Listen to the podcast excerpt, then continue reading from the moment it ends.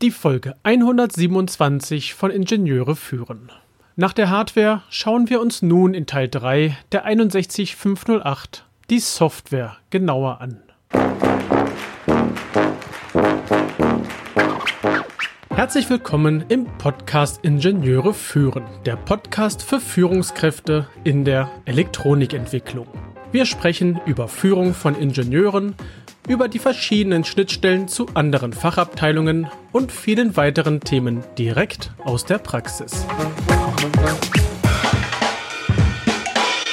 Mein Name ist David Kirchner, ich bin Führungskraft in einem mittelständischen Unternehmen und als Zeitpreneur freiberuflicher Spezialist für die FMEDA-Methode, für Design-Reviews und für FPGA-Entwicklung. Wir kennen seit der letzten Folge den Teil 2 der 61508. Im Teil 2 ging es um die Hardware. Hier haben wir uns also äh, die Hardware. Heute ist die Software dran. Und das Gute ist, es ist eine sehr ähnliche Struktur, allerdings mit ein paar kleinen Unterschieden. Und auch hier der Hinweis, der Normteil steht nicht alleine da. Er muss immer im Zusammenhang mit dem allgemeinen Teil und gegebenenfalls auch mit ähm, Teil 2, also Hardware, betrachtet werden. Der Teil 3, der Normteil 3 verfeinert die Anforderungen aus dem Teil 1 und legt die entsprechenden Tätigkeiten fest. Auch hier wieder Entwurf, Entwicklung. Herstellung wie bei der Hardware haben wir natürlich nicht. Die, Hard, äh, die, die Software wird ja nicht in dem Sinne hergestellt. In Kapitel 7 dieser Norm, dieses Normteils, haben wir wieder den in Anführungszeichen eigentlichen Inhalt. Davor, wie bekannt, ein wenig Einführung, Vorgeplänkel und so weiter. Und wir haben in Bild 4 hier eine ganz gute Übersicht über diese Unterphasen von dieser, ähm, von dem Bereich der Software. Es geht ja im Endeffekt um die Realisierungsphase vom Gesamtsicherheitslebenszyklus. Äh, und hier haben wir sechs Unterphasen der Realisierung. Wie bei der Hardware, da hatten wir auch sechs Phasen, haben wir ein ähnliches Bild und ich versuche es jetzt auch wieder über die Tonspur.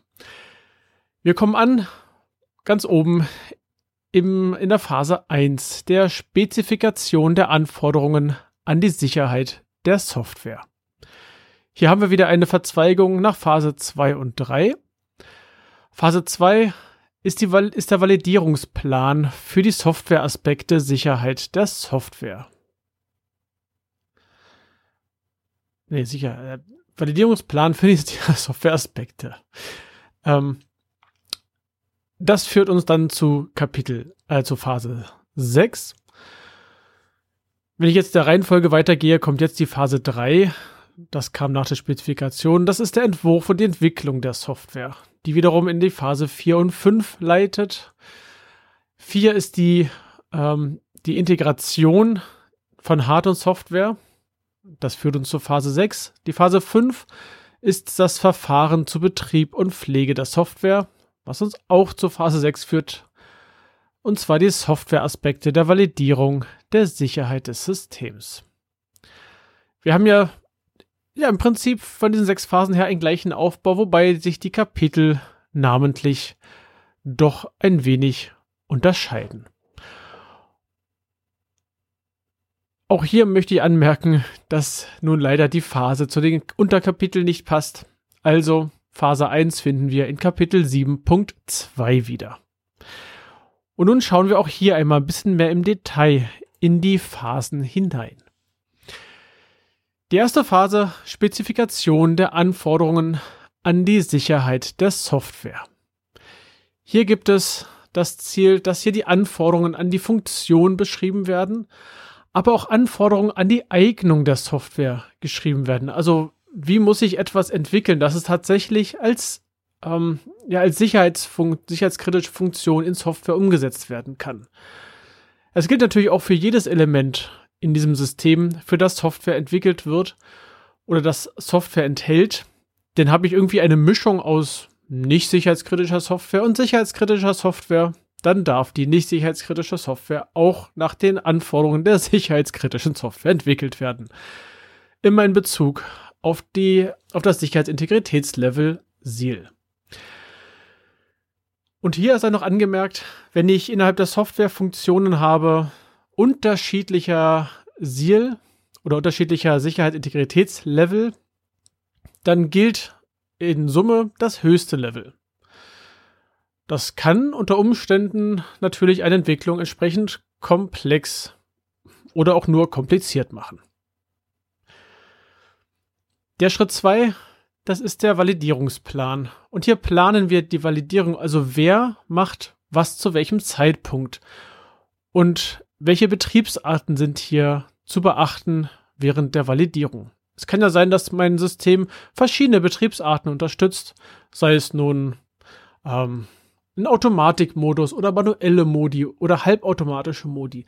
All das kann äh, vorkommen und muss entsprechend validiert werden. Natürlich muss ich mit Blick auf meine Sicherheitsfunktionen alle Funktionen entsprechend validieren. Die Phase 3, hier haben wir wieder das Doing, wo sich die meisten Entwickler zu Hause fühlen. Das ist der Entwurf und die Entwicklung der Software. Hier starten wir auch wieder am Anfang mit der Softwarearchitektur in Bezug auf das Sicherheitsintegritätslevel. Wir müssen schauen, welche Anforderungen aus dem Gesamtsystem werden denn vielleicht in Hardware umgesetzt und welche werden hier jetzt in der Software umgesetzt. Die müssen entsprechend spezifiziert werden. Und welche Wechselwirkung habe ich unter Umständen mit der Hardware, wenn ich meine Software entwickle und später in Einsatz bringe? In dieser Phase müssen wir außerdem geeignete Werkzeuge und Programmiersprachen auswählen. Hier muss nachgewiesen sein, ob eine Toolchain für Compiler auch geeignet ist und ähm, die das, was ich im Quelltext beschreibe, auch entsprechend umsetzt, nachher in Maschinencode. Es gibt dafür entsprechend ähm, zertifizierte Software-Tools, wo zum Beispiel der TÜV dies genau kontrolliert hat. Ich programmiere etwas, mein Compiler tut etwas und mein Maschinencode tut dann das, was ich vorher beschrieben habe und nicht irgend irgendetwas anderes. Bei dem Entwurf und der Entwicklung ist auch immer darauf zu achten, dass die Anforderungen an das Sicherheitsintegritätslevel erfüllt werden. Und die Software muss analysierbar, überprüfbar und sicher modifizierbar sein. Und ich glaube, ich hatte es schon mal erwähnt, solche Kommentare passen im Prinzip zu jeder Entwicklung. Ich möchte eigentlich immer, dass meine Software analysierbar, überprüfbar und modifizierbar ist. Hier sagt uns sozusagen die Norm das, was eigentlich immer gelten sollte, was aber auch manchmal ignoriert wird. Ja, wenn das alles erstmal ähm, definiert ist und die Architektur erstellt wurde, dann geht es an die eigentliche Entwicklung der einzelnen Module. Wenn die Module entwickelt wurden, müssen die Module entsprechend getestet werden an die, äh, gegen die äh, Anforderungen, gegen die Spezifikation. Danach kommt die Integration der Module zusammen zu einem Gesamtblock. Im Prinzip, was, ich, was wir hier haben und was genutzt werden sollte, muss, ich schätze mal muss, ist das V-Modell der Entwicklung. Auf das V-Modell möchte ich an der Stelle nicht weiter eingehen. Das ist ähm, ja eigentlich eine eigene Podcast-Folge wert. Also für die Softwareentwicklung gilt und für die Hardware, wenn wir uns das genau betrachten, eigentlich auch, dass wir nach dem V-Modell arbeiten. Also nur im Kurzen. Wir gehen bei dem V, fangen wir links oben an, gehen nach unten, danach gehen wir wieder nach oben und von oben nach unten ähm, gehen wir sozusagen vom System in Module und dann tiefer weiter rein in kleinere Module. Wir zerlegen das System. Wir zerlegen es, also wir definieren es, wir zerlegen es, wir entwickeln es. Danach gehen wir den Baum wieder hoch und wir testen die kleinen Komponenten, wir testen die größeren, wir testen die ganzen, äh, die gesamte Integration. Dass wir hier an der Stelle entsprechend auch dokumentieren dürfen, sollen und müssen, ich glaube, das hatte ich in den letzten Folgen schon relativ klar ähm, beschrieben. In der vierten Phase ist die Integration von Hardware und Software dran. Wir haben ja in der letzten Folge von EEPE-Systemen gesprochen, also von elektrischen, elektronischen, programmierbar elektronischen Systemen. Hier haben wir den Teil Programmierbar elektronische Systeme, also die PE-Integration. Wir verheiraten hier Hardware und Software und prüfen die Funktionen, sowohl die sicherheits- als auch die nicht sicherheitskritischen ähm, Teile der Software. Beziehungsweise Software und Hardware. Wir haben jetzt beides zusammen hier.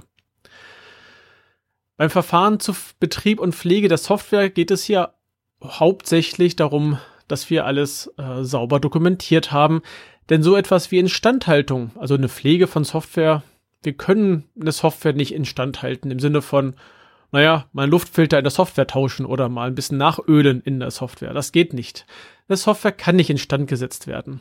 Wenn wir etwas an der Software tun, ist es immer eine Modifikation und damit eine Pflege der Software. Und solche Modifikationen, und das ist tatsächlich auch noch ein eigenes Kapitel in dieser Norm, ähm, möchte ich nur kurz anreißen. Wir haben hier einerseits wieder den Teil der Dokumentation, aber auch wieder den Abschnitt Auswirkungsanalyse. Also was tut meine Modifikation der Software in Bezug auf die Sicherheit des Systems? Die Phase 6, Softwareaspekte der Validierung der Sicherheit des Systems. Hier überprüfen wir, ähm, ob die Softwareanforderungen an die Sicherheitsfunktionen auch korrekt umgesetzt wurden und greifen hier auf unseren Validierungsplan zurück. Die Norm hat wie auch die anderen Normen, also die Normteile sind es ja, es ist die 61508 Teil 3 hier aktuell, ähm, hat diverse Anhänge. Wir haben hier einerseits normative Anhänge als auch informative Anhänge und sie machen, wie bei anderen Teilen, ja, gut oder sogar mehr als die Hälfte der Norm aus.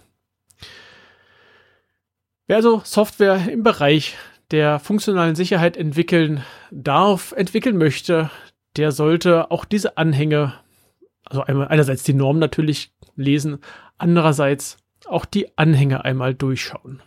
Hier gibt es immer wieder, gerade in den informativen Teilen, gute Tipps und Hinweise, wie eine Entwicklung in der Art und Weise durchgeführt werden sollte. Und damit schließe ich meinen Überblick über den Normenteil 3 der 61508. Ja, die Norm geht natürlich noch wesentlich tiefer und ist wesentlich komplexer. Nur ich glaube, dafür gibt es ähm, andere Personen und andere Institutionen, die hier ähm, ja, tiefer drin stecken in diesem Normenteil. Ich hoffe trotzdem, die Folge hat dir gefallen und ich freue mich, wenn ich Feedback erhalte, auch gerne mit Themenvorschlägen für zukünftige Podcast-Folgen. Du kannst dich gerne auf LinkedIn mit mir verknüpfen und mir über diesen Kanal schreiben. In LinkedIn findest du auch die Gruppe zu diesem Podcast. Und empfehle gerne diese Folge und auch den ganzen Podcast deinen Kollegen, Kolleginnen und Freunden. Und ich freue mich auf eine 5-Sterne-Bewertung auf Apple Podcasts mit einer netten Rezension. Mein Newsletter sowie weitere Informationen findest du in den Show Notes unter ib-dck.de slash if127. Das war die heutige Folge des Podcasts Ingenieure führen. Ich danke dir ganz herzlich fürs Zuhören. Nutze das Wissen und die Tipps, um deinen Arbeitsalltag zu vereinfachen und zu verbessern. So sage ich Tschüss und auf Wiederhören. Bis zum nächsten Mal. Dein David Kirchner.